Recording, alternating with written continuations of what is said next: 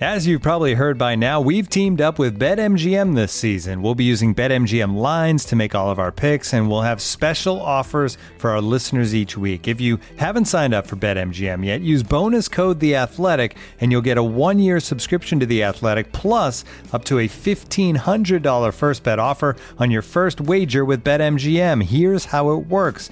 Download the BetMGM app and sign up using bonus code The Athletic. Make your first deposit of at least $10. Place your first bet on any game and claim your voucher for a one year subscription to The Athletic. See BetMGM.com for terms. U.S. promotional offers not available in D.C., Mississippi, New York, Nevada, Ontario, or Puerto Rico. Gambling problem? Call 1 800 Gambler. Available in the U.S. Call 877 8 HOPE NY or text HOPE NY 467 369 in New York. Call 1 800 NEXT STEP in Arizona. 1 800 327 5050 in Massachusetts. 1 800 BETS OFF in Iowa. 1 800 270 7117 for confidential help in Michigan. 1 800 981 0023 in Puerto Rico. First bet offer for new customers only in partnership with Kansas Crossing Casino and Hotel. Don't forget, if you haven't signed up for BetMGM yet, use bonus code The Athletic, and you'll get a one-year subscription to The Athletic, plus up to a fifteen hundred dollar first bet offer on your first wager.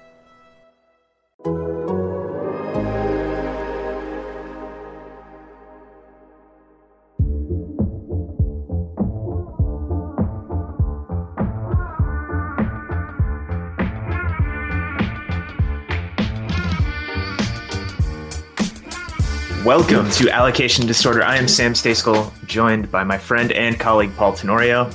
I, I messed up that intro the last couple of episodes. Built a tradition, you know, a culture here, and, and I fell short. So I'll put up my hand and say I made a mistake. We're all fallible, including Greg Berhalter. We'll get more into that in a second, Paul. Uh, but we are recording. This is a live show. Hopefully, some people are listening to us as we proceed. Um, but the U.S. men's national team just released a 26 man roster for the upcoming friendlies against Japan and Saudi Arabia and Europe later this month. I think mostly as expected, Paul, but with one significant surprise, I would say.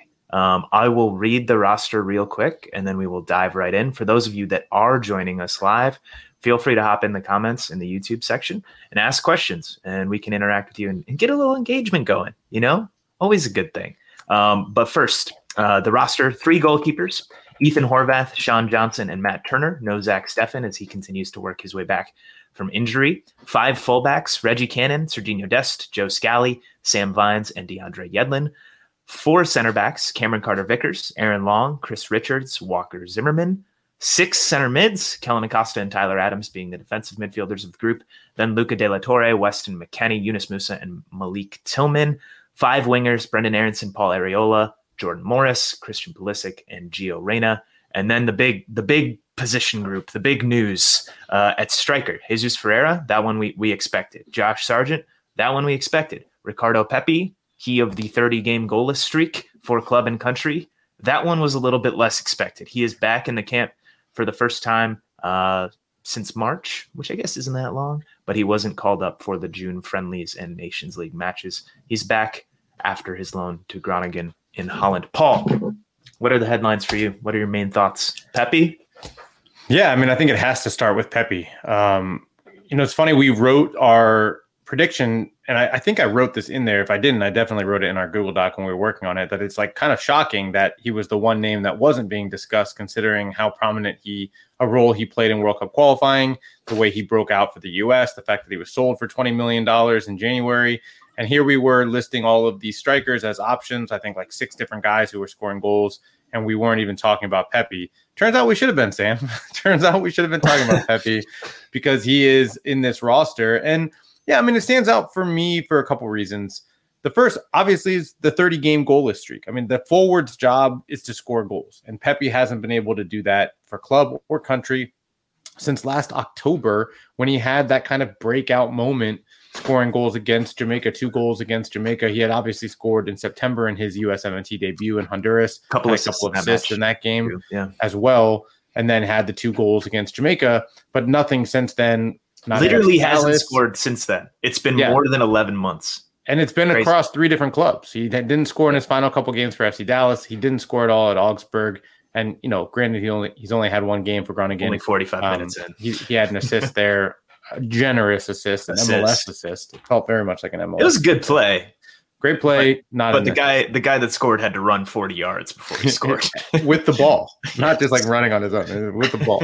Um, so yeah, that stands out to me. Look, I, I, think my takeaway on the Pepi thing is coming out of Greg Berhalter's comments is that Jordan Pefok is very much not out of things here. Mm-hmm. I think my takeaway is that Jordan Pefok, they know what he can do. They know what role he would play for the U.S. at the World Cup. He'd be coming off the bench.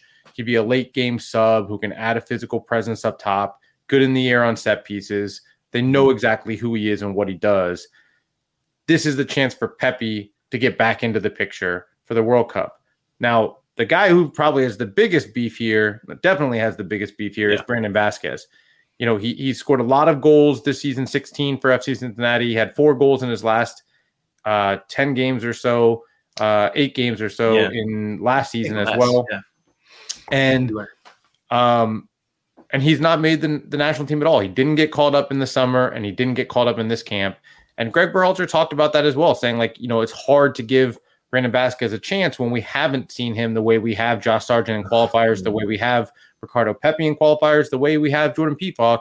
And and I I think you know for you Sam, it was like, well, you you can't have a body of work with the national team if you never get called into the national team. So I think that's that's under Berhalter's control. Right, know, the so, fact that he doesn't know, have a body of work. I mean, it just boils down to like I, I think it just boils down to a simple fact. Like he believes that those guys that we're talking about, Jesus, Sargent, Pepi, Pefok, can get it done with the national team, and he doesn't think that about Vazquez over those guys. Well, he doesn't have the the evidence, is what he said. So, so I want to wind back a little bit and just kind of explain what Berhalter said on his press conference that just completed here a few minutes ago. Um, Jesus Ferreira, you know, pretty much a lock, I think, for Qatar at this point. Josh Sargent has been in really good form. I think everyone expected and, and feels like he deserved this call up after he's been playing well with Norwich City. Um, like you mentioned, I think the Pefok one, it's fine, right? Like they know what he can bring, they know what he's about. They don't necessarily need to see him. Uh, but with Pepi, the justification was basically like, this is a guy who scored a couple of goals in 10 World Cup qualifiers ago. He started a couple of games in March. He looked okay, I guess, even though he didn't get on the end of anything. Um, and we believe in him and his abilities, and we're bringing him in as sort of like a last shot for him to kind of raise his confidence and raise his level. Berhalter likes the move for him to the Eredivisie, to Holland. He thinks he can dominate that league. Uh, and now it's a question of whether or not he will. It's no sure thing that Pepi will go to Qatar, but it's just kind of interesting to bring a guy in and say, okay, Ricardo, you've been in basically every single camp for the last year or so, and we're giving you one final chance to prove yourself. This is a guy that they know his body of work too. They know what he brings. They understand all of those things we said about Pefok apply to Pepi as well in terms of knowing what he can do. I get okay if you like him better, you want to build his confidence. Okay, I understand that.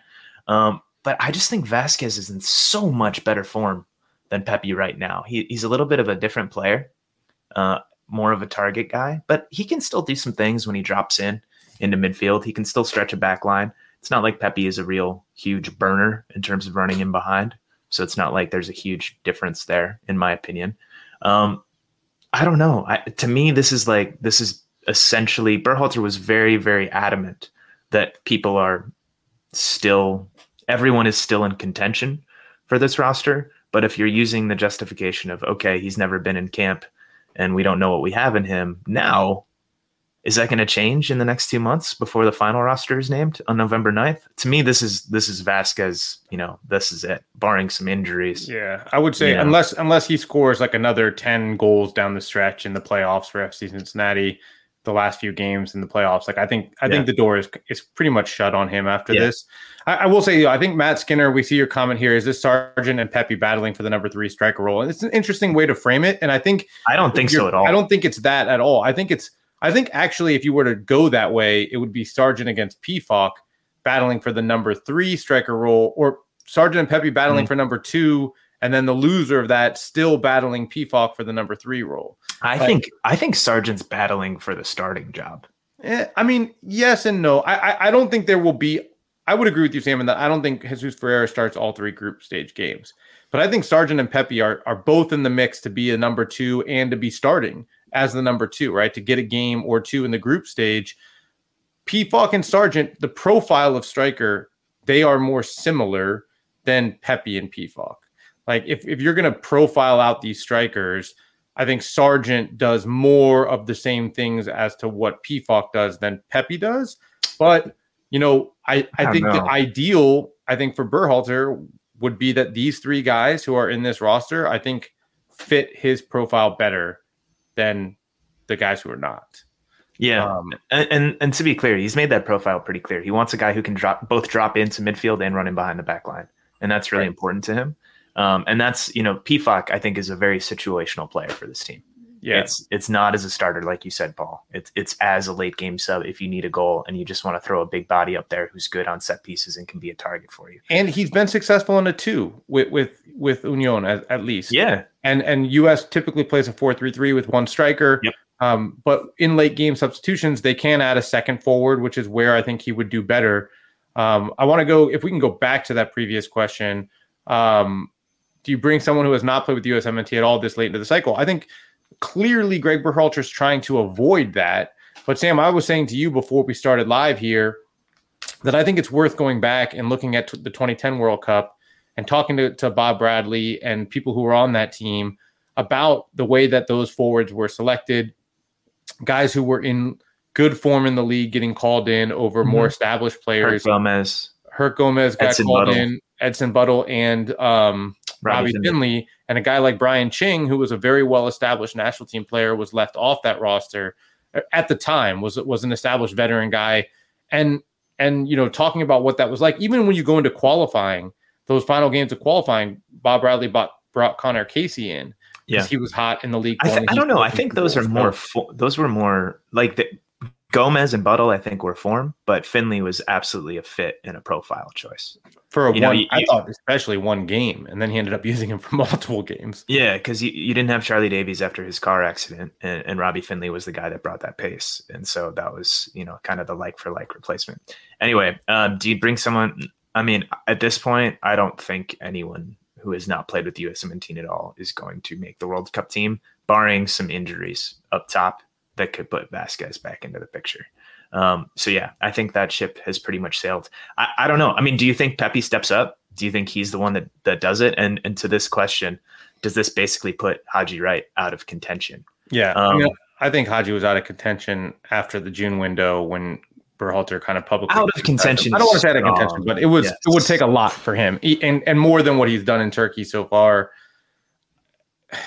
Look, I, I will say it again. I think that Berhalter would prefer the three players that he called up into this camp to be yeah. the three. I mean, he's giving Pepi every opportunity, man. And like, he said he like, believes like, he can be dominant. After watching 45 come minutes. take this, Ricardo. Like I'm laying it out for you. I want you to be the guy. Can he come and do it?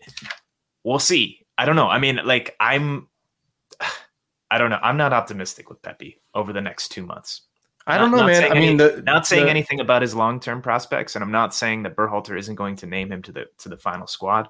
I just don't see him rounding into like top class form here over we'll the see. next eight weeks. It's the right league for a forward to go to if you're going to try to get into some goal scoring form for sure. It is. It's a it's a it's a striker friendly league in Holland, and you know, the fact that he came in in his first 45 minutes and made an impact in the attack is is a good sign for him. And I think that's what Berhalter is trying to encourage and to coax out of him. I do think, I think, soccer wise, that Ricardo Pepi is a better fit for this U.S. team than Jordan Pefok is. I'll say that, and I think Josh Sargent is too for what they want out of a striker. Yeah. So, and and you know, I think it's worth noting the what the ages of these three guys are. These three forwards.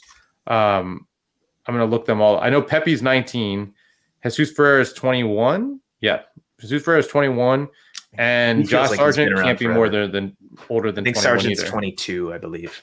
Yeah, 22 yeah. years old. You're right. So you know you, you got a, a 19 year old, a 21 21 year old, and a 22 year old. I mean, this is this is what this national team is all about right now. Yeah, they, they like, are they are like, super super young. I, I, I, mean, it's all, it's all about what happens in two months. Again, I, I think it's an incredibly plausible scenario that Jordan Pefok is on the World Cup roster. Less so for Brandon Vazquez for sure, but I think yeah, Jordan Pefok has a good chance. I would say of being on the World Cup roster. Even I, I would actually agree with you um, because it's a situational play, like we've been saying. Paul, there are other positions on this on this team besides striker that we should probably talk about. Um, goalkeeper is an interesting one. No Zach Steffen. He is still working his way back from an injury. Uh, Greg Berhalter revealed that he had a PRP, I believe, what plasma rich something Play, injection. Injection, yeah. Um, rich plasma. I think that's yeah. Right. There we go. There we go. Um, he, but he's been in up and down form. Yeah, I mean, we got this person right here. Yeah, there's been some there's been some reports during his injury that you know when he comes back and when he's healthy, he might not be starting. Um, he's not in this team. I think if he was in this team, I think it's pretty clear that he's he's no longer the number one. I don't even know if there's much of a race really at this point. You know, he Berhalter was asked about the goalkeeping situation and, and he was like, you know, it would be ideal if Matt Turner was playing every week, of course. But I got the chance, I Berhalter got the chance to go to Arsenal and watch him and sit down with his goalkeeper coach and look at video from when he started with Arsenal in preseason and where he's at now. And Berhalter said that he's seen significant improvement just in those few months. So I think right now Turner is probably the clear starter for this U.S. team. Um, we might even see Gaga Slonina go to the World Cup. I feel that that's more likely after the press conference than I did before. Um, but Paul, my question to you is Zach Steffen going to go to Qatar? I would put it at 50 50 right now. And, and I would, uh, my prediction is that he doesn't. But I, I, would say that the one thing that stood out to me when I asked about the goalkeepers that maybe swung me up to 50 50 was Berhalter talked about we will evaluate everything about a strike, about all of the players, where they are in their form right now, how they're playing, and their production for the national team in the past, or something to that effect right? The way that they've played for the U.S. in the past, and I think that was Steffen a has not been outstanding for the not US been outstanding, but he's been called on to play in those games, right? So he's saying like if I'm picking a backup goalkeeper, right? Let, us remove the third goalkeeper scenario right now and say that I think it's fair to say that right now, Ethan Horvath, Sean Johnson, and Zach Steffen are competing for the number two goalkeeper spot. And I think Berhalter was kind of signaling that Zach's ability to perform in qualifiers will be factored in to that race for the backup. I agree with you that that third string goalkeeper spot might be Gaga Slonina. You know, it might be one of those situations where he's sneaking in as a third goalkeeper just to give that kid the experience. Um, and and Vincent Alvarado asking about Josh Cohen. It's great that he's playing Champions League. He's not in the picture right now. We, there are a number of goalkeepers that they're very happy with, that they've been happy with, who have performed with the U.S. when they've been given a chance, who play in better leagues and play better competition regularly. Um, outside of you know the group stage of the Champions League um, which is fantastic to see. Josh Cohen's a great story from a, I think a Division two college into the USL and then going to Israel and performing well and now playing in the Champions League. Um, but for me, I, I I do think that there's a chance that Zach Steffen misses out, and and I do wonder if he does miss out. Do you go with look? Sean Johnson played well in the June window. Ethan Horvath has stepped up in big moments, and and if Zach Steffen's out of the picture, you know, I don't think you're bringing Zach Steffen as the third goalkeeper. In other words, so it's, yeah. it's just an interesting scenario, and I could see Slonina sneaking onto the World Cup roster. What a dramatic fall that would be, considering where Steffen was entering qualifying, where kind of undisputed number yeah. one, in, I think in Berhalter's mind, and then comes down with, with back spasms in the opening window, and Turner enters, and here we are today, a year later. Um, moving up the fields, the back line, I think, was mostly as expected. Um, you know, our prediction I think was was pretty much right on, except we had James Sands. We we named a 27 man roster, and James Sands was not called, and it was only a 26 man team. Um, but the big question mark here is at left back. Anthony Robinson is out due to injury. Um, indicated that you know he'll be back in time for Qatar. He didn't seem concerned about his availability off of this injury anyway for the World Cup. So that's that's a that's a good thing for the U.S. for sure. Um, and then Joe Scally and Sam Vines are going to get the chance to kind of duke it out for what will probably end up as one spot on the plane. And Sam Vines, he was Berhalter was full of pra- praise for him. I think he said, "quote form of his life." Yeah. Um, for for Antwerp, um, and so I'm I'm very curious to see how how he looks in these games. I would expect both Vines and Scally to, to get one start apiece at left back in these two matches. Uh, Scally is not a natural left back, unlike Vines. Uh, Scally's a right footer, uh, plays right back for Mönchengladbach. We saw him play left back in the second half of the friendly against Morocco in June, and then for the full 90 against Uruguay a few days later. That one didn't go so well. Um, his positioning was was bad on several occasions in the first half, and, and that created some space for Uruguay that, that led to some chances. I believe he fell asleep at the back post and and, and lost a mark who, who could have easily scored um, on a good chance for them in, in the second half, um, which is sort of, I mean, it's sort of indicative of a young player who doesn't normally play that position slotted in there. So there's some danger with Scally. Paul, what do you make of this battle and this position um, in the event that Anthony Robinson can't go or gets hurt again? at the yeah. at the World Cup. Well, first of all, I, I, see this question from the New York Red Bulls about John Tolkin, their their left back. I, I is this the actual New York Red Bulls account that's that's it, chiming in? I think it is. Okay. Um, and and I, I would say Greg Berhalter noted today that they didn't feel like they had enough depth with purely left-footed players, and that allowed Scally to be the right-footed left back. I do know that the the U.S coaching staff, the group, they do like Tolkin, But they, they, but they maybe are Paul, looking at him for down the road. I think Berhalter name checked like a dozen players that didn't make the team that were yeah. close. Tolkin was not one of them. Right. Um, and so, yeah, what, with what Jim Rossi is saying here, they have options behind Anthony Robinson. What I, there's it's a little bit of a blessing in disguise, I think, for Robinson to be out for this camp because they needed to find out who the backup at this position was going to be and what the plan at left back was going to be. And now they have a real competition between the two players that will dictate what this roster looks like in some ways. Like if Sam Vines beats out Joe Scally for this position, I think it changes what the depth chart looks like on multiple lines for the US. Yeah. Because if you bring two left-footed players, you are going to bring three right backs. That's that's what you're going to have five fullbacks on this roster.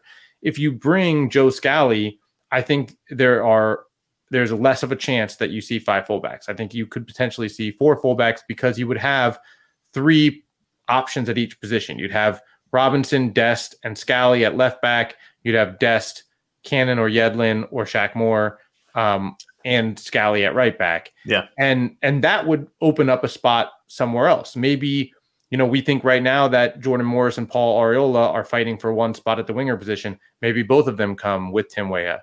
Maybe mm-hmm. you bring an, another striker. Um, I doubt that you'd maybe another midfielder.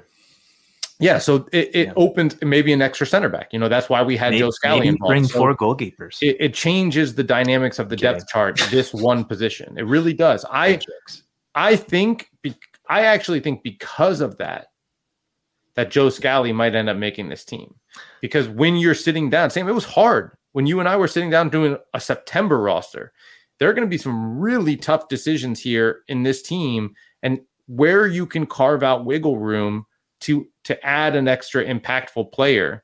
If you're losing a fifth fullback to add another impactful player up the field who's got a better chance of coming into the game and changing things for you if you need it. Yeah.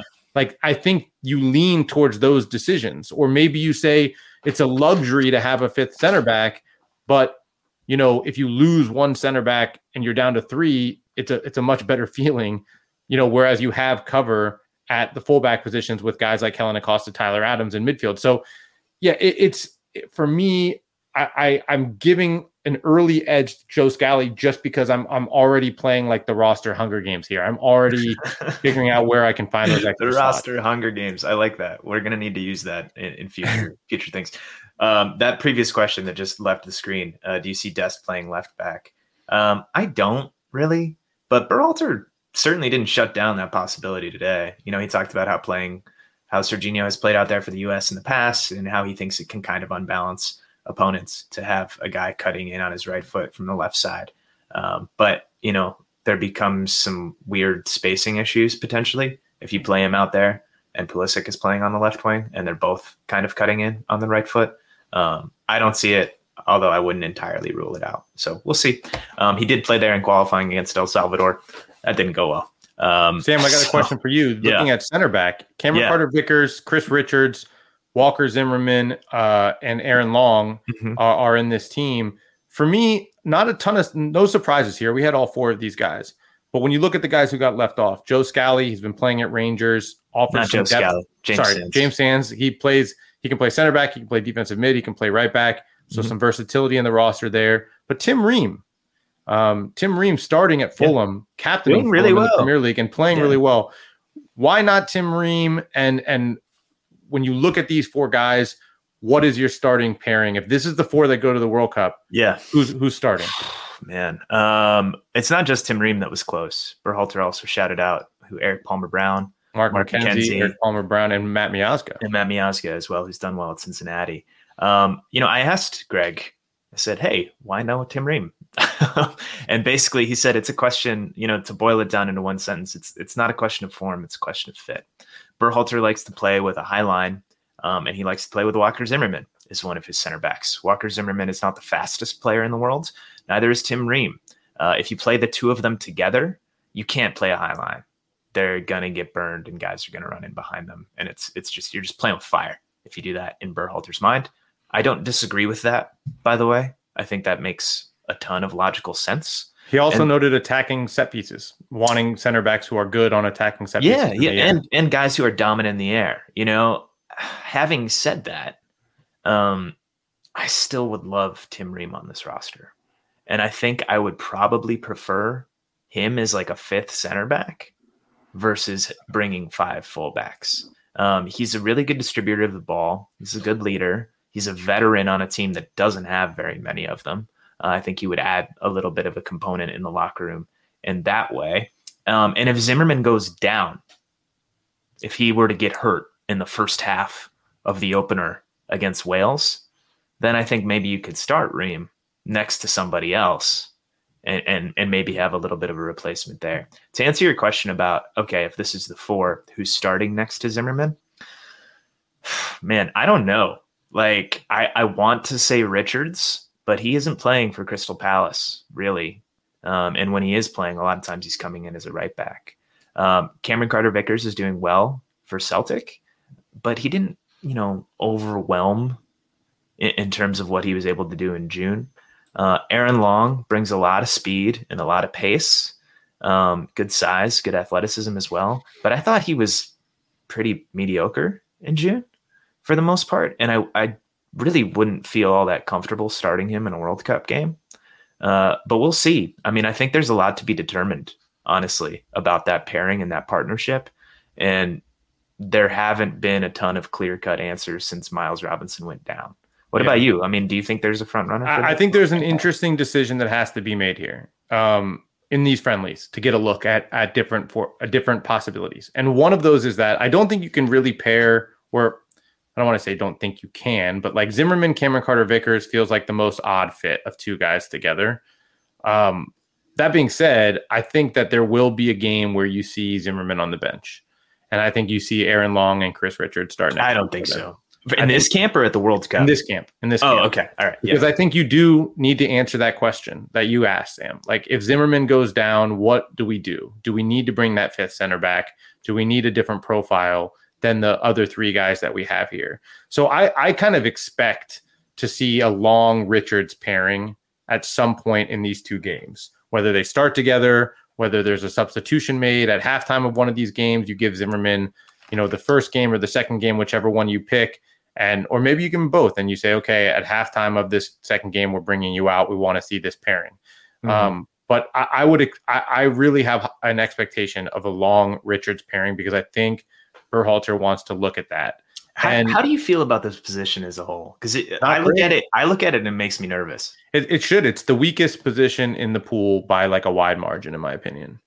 Like I think even, if you look, even striker, yeah, I think if you look at like this position comparatively to the like the real like best teams in the world, like the top 15, 16 teams in the yeah. world, like like the Big drop gap. off between the top center back for every other team and the top center back for this team is is more significant, is greater than the gap at forward, and that's saying something. Um, now, you know, I'm not I'm not just comparing it to like obviously the the difference between you know Brazil or Germany or England striker and U.S. is is a little bit different. You know, I'm, I'm not talking about just the elite, elite, elite, but I, I'm talking about that that top. Like if you were to take like the the round of 16, you know, And and so I just think like top to bottom, this depth chart has the most question marks. Mm-hmm. And for me, the the we have uh, just as little information, not information, but just as little um, certainty certainty around it as we do the number nine. I, I think there are real concerns. Whoever you put up there, right? Like whoever you start at the number nine, there are concerns. How's this going to work? Whoever you start at center back, I think there are some concerns of how this is going to work. Like, yeah, what's Walker Zimmerman going to look like against England is a valid question. What's Jesus Ferreira going to look like against Wales is like a valid question. You know, I'm not sure So- he starts that game. yeah. So I mean, th- that that to me, there those are the two positions that you're just like, eh, Yeah, eh. two pretty important ones too. yeah, that matter. yeah, Um, not insignificant. That's Yeah. for sure. This episode is brought to you by Michelob Ultra, the official beer sponsor of the NBA. Want to get closer to the game than ever before? Michelob Ultra Courtside is giving fans the chance to win exclusive NBA prizes and experiences like official gear, courtside seats to an NBA game, and more. Head over to michelobultra.com slash courtside to learn more. Looking for an assist with your credit card, but can't get a hold of anyone? Luckily, with 24 7 US based live customer service from Discover, everyone has the option to talk to a real person anytime, day or night. Yep, you heard that right. You can talk to a real human in customer service at any time. Sounds like a real game changer if you ask us. Make the right call and get the service you deserve with Discover. Limitations apply. See terms at discover.com/slash credit card. Looking for the best place to buy tickets for any of your favorite teams or sporting events? We've got the spot. Our partner, StubHub, has been the leading ticket marketplace in the world for over 20 years, providing a 100% guarantee with every order. From a worldwide selection of live events, the widest choice of tickets, and industry leading partnerships, StubHub has what you need to purchase with confidence. StubHub, an official partner of The Athletic. This episode is brought to you by Michelob Ultra, the official beer sponsor of the NBA. Want to get closer to the game than ever before? Michelob Ultra Courtside is giving fans the chance to win exclusive NBA prizes and experiences like official gear, courtside seats to an NBA game, and more. Head over to michelobultra.com slash courtside to learn more. moving on, midfield's, you know, I think as expected, no real surprises here. I do feel bad for Georgi Mihailovic, um, who was not even mentioned in this call. Um, he was a call up in June. He was going to start that first game against Morocco, and then he got injured in the final game for Montreal uh, prior to the window opening and had to to withdraw. His form has kind of suffered since he's he's turned it on a bit lately, but not enough to get into this team. Um, and I don't see him making the squad for the World Cup. At this point, um, defensive midfielder Tyler Adams and Kellen Acosta, barring an injury, those are your two defensive midfielders in Qatar. Uh, I don't think there's any question about that. And then Luca De La Torre, Weston McKennie, Yunus Musah, Malik Tillman. We have a question about Malik Tillman. We'll get to that in a second. But in June, we saw some tweaks with the midfield, Paul. You know, for all of qualifying, they played with Adams as the sole six and Musah and McKennie in front of him as kind of dual eights, free eights, as the saying goes. Um, it switched a little bit in June with Musah dropping deeper and kind of helping Adams in the buildup. Uh, McKennie was not at that camp, so that that sort of facilitated that change. How do you think it'll work now that all three of them are here? Uh, the same, the same as it did in June, uh, just a little bit better. um, I, I, you know, I told you this the other day. I think Yunus Musah is going to be the breakout player of the World Cup for the U.S. I think he is in the midst of a breakout season in Spain. He is an incredibly talented and incredibly important player for this team. That tweak in in the way that they build build up, the way that they want Yunus Musah getting on the ball more often, changed a lot about this team. It, it gave more space for Christian Pulisic to operate in Mhm. the the spaces where he likes to work most, which should open up space down the left side for Antonee Robinson to get more involved. And I think you know changes Musah the mainly dynamics even played- for the right back. Like I Musah think mainly played on the right in right, but when you but by by virtue of that, I think you can play Weston higher and more central. That allows a little bit more of that lane for Christian, which should open Mm-hmm. up the outside. And I think it gives a little bit more freedom even to Serginho Dest to get involved a little bit higher up the field in the buildup, which is always a good thing. You want Serginho on the attacking end as much as possible. Um, again, I think that those three are like the most locked in of any three players in the starting lineup. Yeah. Period. I, I do not see. You heard of Christian Pulisic?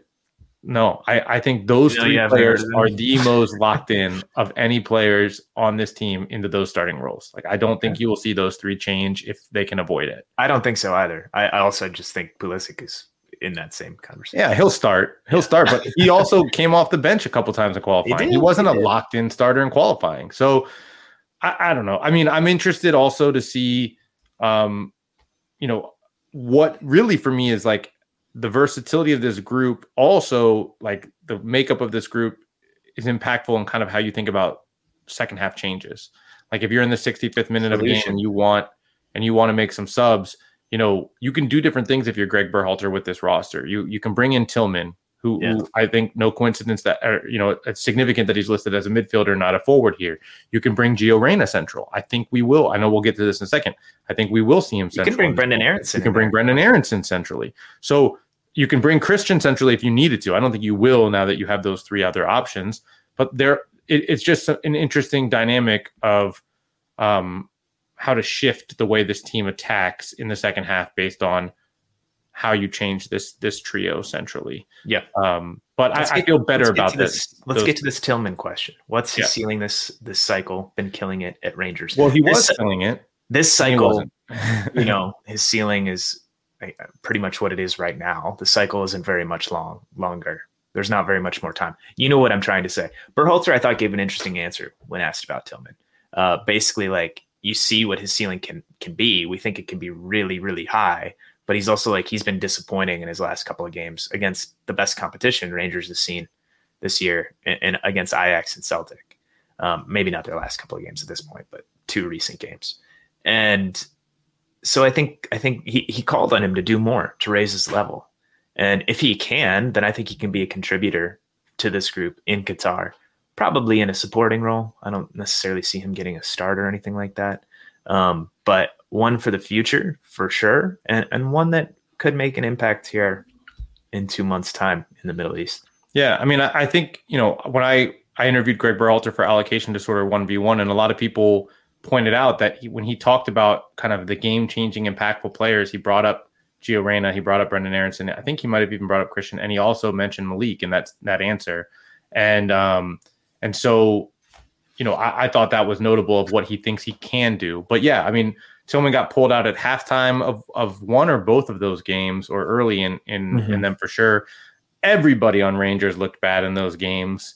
Uh, he wasn't the only one. That Ajax game, that first half, I was watching and I was like, man, that was a beatdown in a way that I have not seen since like Pep's Barcelona teams, maybe. Like it was like that level of dominance. Worse than what the Philadelphia Union are doing doing the entirety of MLS Yes, right now. because it was about like the amount of time they had the ball and like it was ridiculous. I think they had like 370 passes in the first half to like 108 or something, and they had like almost 80% or 80% possession.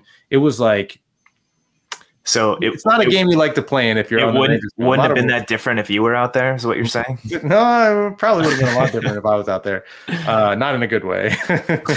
um, and that's that's saying something because it was three nothing at halftime. But yeah, I mean, it, it, it was a tough game. So I, yeah, I thought it was interesting to challenge a young player um, to step up in those big games and, and show what you're capable of doing if you want to play a, a big part in this team. Because there are guys like we just mentioned before. Tillman is competing with Gio Reyna with Brenden Aaronson for playing time you know, as a as a guy who can replace Weston or Yunus late in the game. You know, those aren't nobodies that you're talking about. It's two of the biggest stars on this team, Gio Reyna and Brenden Aaronson. So if you want to play in that role, if you want to play those minutes, I haven't even brought up Luca De La Torre, who who played well not when he playing. was called upon. He's got 10 minutes so Yeah. far in Spain, but he stepped up in qualifying too. So if you're if you're Tillman, like that was a challenge for a reason. Like th- this is like a re- you're playing in a very competitive spot in this team. hmm Do you think this group changes at all prior to Qatar? Yeah, I do. Who do you think comes in? Well, Tim Weah and Antonee Robinson for sure. No, no, the midfielders. Oh, this midfield group. No, Yeah. I don't. Stay focused, Paul. No, Um, I, I assume. I I assume you that question. Eryk Williamson, right? Are you? Is this? Am I teeing you up for Eryk Williamson and Georgia Mihailovic? Do you think either of them can break into this this group no, although Greg Berhalter, I think, in the one that was most interesting to me of the shout outs to the guys that got cut, um, Johnny Cardoso got Yeah. a mention as someone that was close. So that one was kind of kind of interesting to hear. Probably Um, because he has to stay on the radar if Kellen Acosta were to get hurt. Perhaps, yeah. Um, ben Bender, who you know we just got a question about, I believe, I assume from John Hayes um, of the Athletic and of the Charlotte Soccer Show. Um, where is he? I, I think he's in North in Carolina. Charlotte, probably. Yeah, I would guess, unless they're on the road tonight. I can't even. I, I, I don't know. Everything in my brain is mush. They may have played yesterday. I can't even remember. Um, moving on. I mean, we talked about the strikers already. The wingers. I think everyone's confident in that group. I think it's probably the best position for the U.S.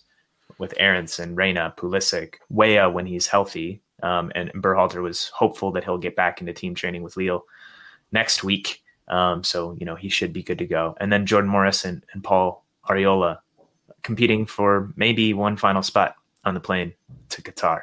Um, but Paul, I, I'm most curious of how this will look. I think we can assume that Christian Pulisic will be the starter on the left for this camp.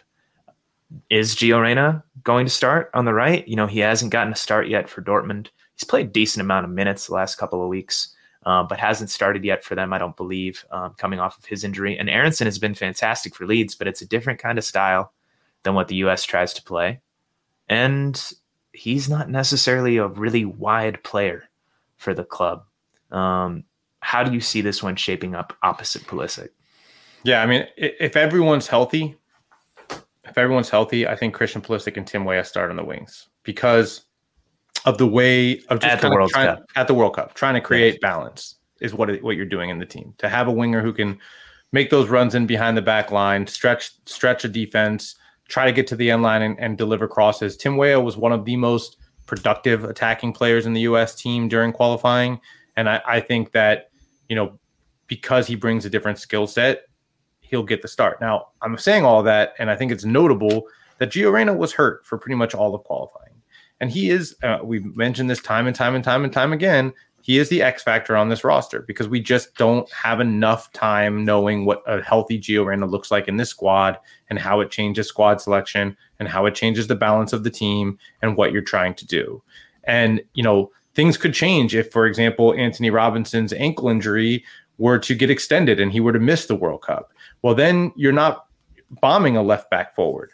You're probably bombing Serginho Dest forward. And then maybe you do want Gio who comes inside and plays more as the winger to open up space for Serginho Dest to give you that verticality and stretch the field on the outside of the right. So there are questions still to be answered here. But today, if you if you were to ask me like who's the starting lineup in Qatar, if everyone's healthy, like off the jump, I would say Tim Weah is starting, Christian Pulisic is starting, and Gio and Brenden Aaronson are both coming off the bench, which I think speaks to the attacking the winger depth on this team, and you know, I, I think also speaks to spe- spe- especially specific to Gio Reyna. I think it speaks to the fact that we just don't we haven't seen enough of him as a starter, club or country health wise. That that you can't and, and Joe Campbell, I'm not sure that Reyna's not the US's best player, but no one is because he just hasn't been able to stay healthy and play consistent minutes over an extended period of time. And and you need to do that to show that you are the best player of this US team. I think. All right, I'm. I was going to ask you this after the this discussion, but I'll ask right now. Like, I I wanted to get your three biggest priorities for this camp. One of my biggest priorities is like integrate Gio Reyna into this team because of what Joe just asked. Are we sure he's not the most talented player? He's an incredible talent. He's a great player. And yeah, we haven't seen it consistently because he's been injured. But you have an opportunity now over the next two weeks to play him in two matches, to get him in training with the team every single session, and try and figure it out. And I think you have to take this opportunity to try it. Um, and and I don't know exactly what it would look like because he does like to come inside, and Pulisic likes to come inside. And where do you get that width, right? Like sort of like you talked about. Um, but I think this is a good chance to experiment with it, and I think that's tough for Brenden Aaronson, who's been nothing but fantastic for the most part in his transition to the Premier League with Leeds. Uh, but I think that's sort of the way the cookie needs to crumble here. So that that's one of my biggest priorities. Another is to integrate Josh Sargent back into the team. Um, because when you look at his profile, I think he can do a lot of the things that Ferreira does in terms of combining and dropping in. He's more physical and a better athlete than Ferreira. He can hold the ball up a little bit better. He can actually battle against some of the bigger center backs they're going to be facing in Qatar. Um, and he's playing really well with Norwich right now. So I want to see him get some run. Um, and a couple other things. I said three. I'm going with four. Um, w- this one's probably a little bit less important, but just to continue to kind of build cohesiveness in, in how the midfield is building out with McKennie, Musah, and Adams, particularly if you're going to continue to drop Musah a little bit deeper like you did in June. Now integrate Weston into that and kind of work it out and try and get a couple of reps in it. And then the last thing uh, is build chemistry at center back. We know Zimmerman is going to be one of the options there. But if if you start Richards against Japan and he does really well, or if you start Carter Vickers against Japan and he does really well, maybe run it back against Saudi Arabia if you're confident in it going into the World Cup, just to get them additional time together before these games really, really, really, really matter in two months in one week. Yeah, I mean, I, I would agree with some of those. I, I, I do think that the injuries in this camp were they worked out well for some of the questions that need to get sorted. Like I think that you get Matt Turner two starts in this camp. Yeah. Um, which I think was important considering that you probably think he's your your starter. I think we already went over left back and why you needed to see these two players and now you have the you have one game each for them to show what they can do whereas if Robinson was healthy they have much more limited time and probably not yeah. both of them here. I didn't I didn't list that as a priority because ideally you're not seeing either of those guys in the World But Cup. but it answers a big question on the roster and the roster construction as I went over mm-hmm. before. And then on on the wing, I think you're right. You know, Tim Weah not being here opens an opportunity for Gio Reyna to get at least one start in this formation, in this 4-3-3 and see how it works with Christian and Gio on the wings and how does that balance look? How does Gio play? How does that change with Musah dropping deeper and Weston coming a little bit higher up the field potentially in certain moments or not if you're if you're going to have both of those guys pinched in and how do you balance yeah. when the left back goes and when the right back goes all of these things are things you need to learn with Gio starting and and Tim not being here allows you that opportunity to do it um and and so I think it's an important moment for them and then yeah I mean for me the third thing is the striker and and I agree that for me the the most intriguing player in this pool at least at, at the number nine. I mentioned it back when we did our first roster prediction was Josh Sargent. I've always liked his skill set. I thought it was unfortunate that he was playing in the teams he was playing in, both at Werder Bremen and at Norwich in the Premier League, that struggled in the league, that didn't have the ball a lot. He was playing a lot of defensive soccer and not getting a lot of opportunities and looks in front of goal. And once he has, here in the championship, he's been scoring. And I, I really do think he can be a good player on the international level. And I think he's a very good option to play up top for the US. Um, but I think you also are going to see, I think you're going to see Jesus start both games because I think there is a constant mm. desire to see Jesus against World Cup opponents and gauge him at this level I don't, ahead of the World Cup because after what you, he said about Pepi today, you think that? Yeah, I think you. I think you see Josh coming in off the bench in one game, and you see Pepi coming in off the bench in the other. I wouldn't be surprised to see 45, 45 shifts for at the striker position to yeah, get all these, kind of maximize I mean. the run for all three of them. But I do think Jesus will start in both, and and and just because I, I do think that right now he's the starting striker, and and you and he is in MLS, and you do want him against these types of opponents as often as possible. Yeah, fair enough. Um, well, Paul, I think we I think that was pretty comprehensive. You got anything else you need to get off your chest about this roster? I do want to say, you know, we're going. I, I I don't want to spend too much time on this because I just got some data from Opta regarding you know how many minutes go to guys deep in the roster, and it's like you know not very many teams are using 22 and 23 players on the 23 man squad. So when we go into questions about the 25th and 26th man on this roster, it's probably kind of a silly exercise because of the role that they will play will, will be minimal, eh. likely. Um, but World Cups are one on the margins. So yeah, I mean, I, I do think that um, you know, for me right now, Paul Arriola holds the edge um, for that spot over Jordan Morris. Um, he's been more productive. Um, I think that you know he's he's got more international experience. Yeah, he's um, been he's been in the group a lot more with Morris yeah, so, a lot of so, time with that ACL tear that he had. Yeah. Yeah, so we'll see. Um, but I would me, say I would say don't sleep on Cristian Roldan. Um, he's injured right now. He wasn't mentioned by Berhalter in the call, but this is a guy who has been a part of every single U.S. camp going back to the Gold Cup last summer. Um, yep. He's well respected and, and, a good teammate and a good training player, and sometimes it's worth making that guy the 26th player yeah. on the squad. And I and I intend to write a story about this, Sam. But there is there is something to be said about the glue guy in a locker room, mm-hmm. and when you talk to people around this group, the yeah um the way people in the locker room think about Cristian Roldan has played a very, very big role in the fact that Cristian Roldan has been in every single team and was at every single qualifier, even though he wasn't playing a ton. He is really well liked by the group. And so get get ready to get mad about that roster pick. Well, it, maybe you should be a little less mad about it when you know that that some of it is that you want guys that are glue guys in the locker room. That when you look at a 26 spot and you're talking about somebody who probably isn't going to play a ton, you know, who's going to is Paul Arriola going to get selected in a World Cup game really realistically how often over Gio Reyna or Brenden Aaronson. Mm-hmm. And when you start measuring that, you know, do you give more weight to the fact that, yeah, I think Paul Arriola might be more impactful off the bench if we needed to go there than Roldan, or do you give more weight to, hey, like we also need really good glue guys? And I actually think, you know, Paul Arriola is yeah. well liked in the locker room too. I'm not it, trying to say he has a lot of those same qualities. He's in, yeah, he's in that same boat, and then maybe that ends up giving him the edge. But I, I do think it's worth noting that Roldan, when you talk to people around the team, is just a, a, a favorite. He's a favorite yeah. in the group. Yeah, absolutely. Um, well, thanks for listening to this live show. Hopefully, there weren't too many hiccups. I think we were pretty smooth.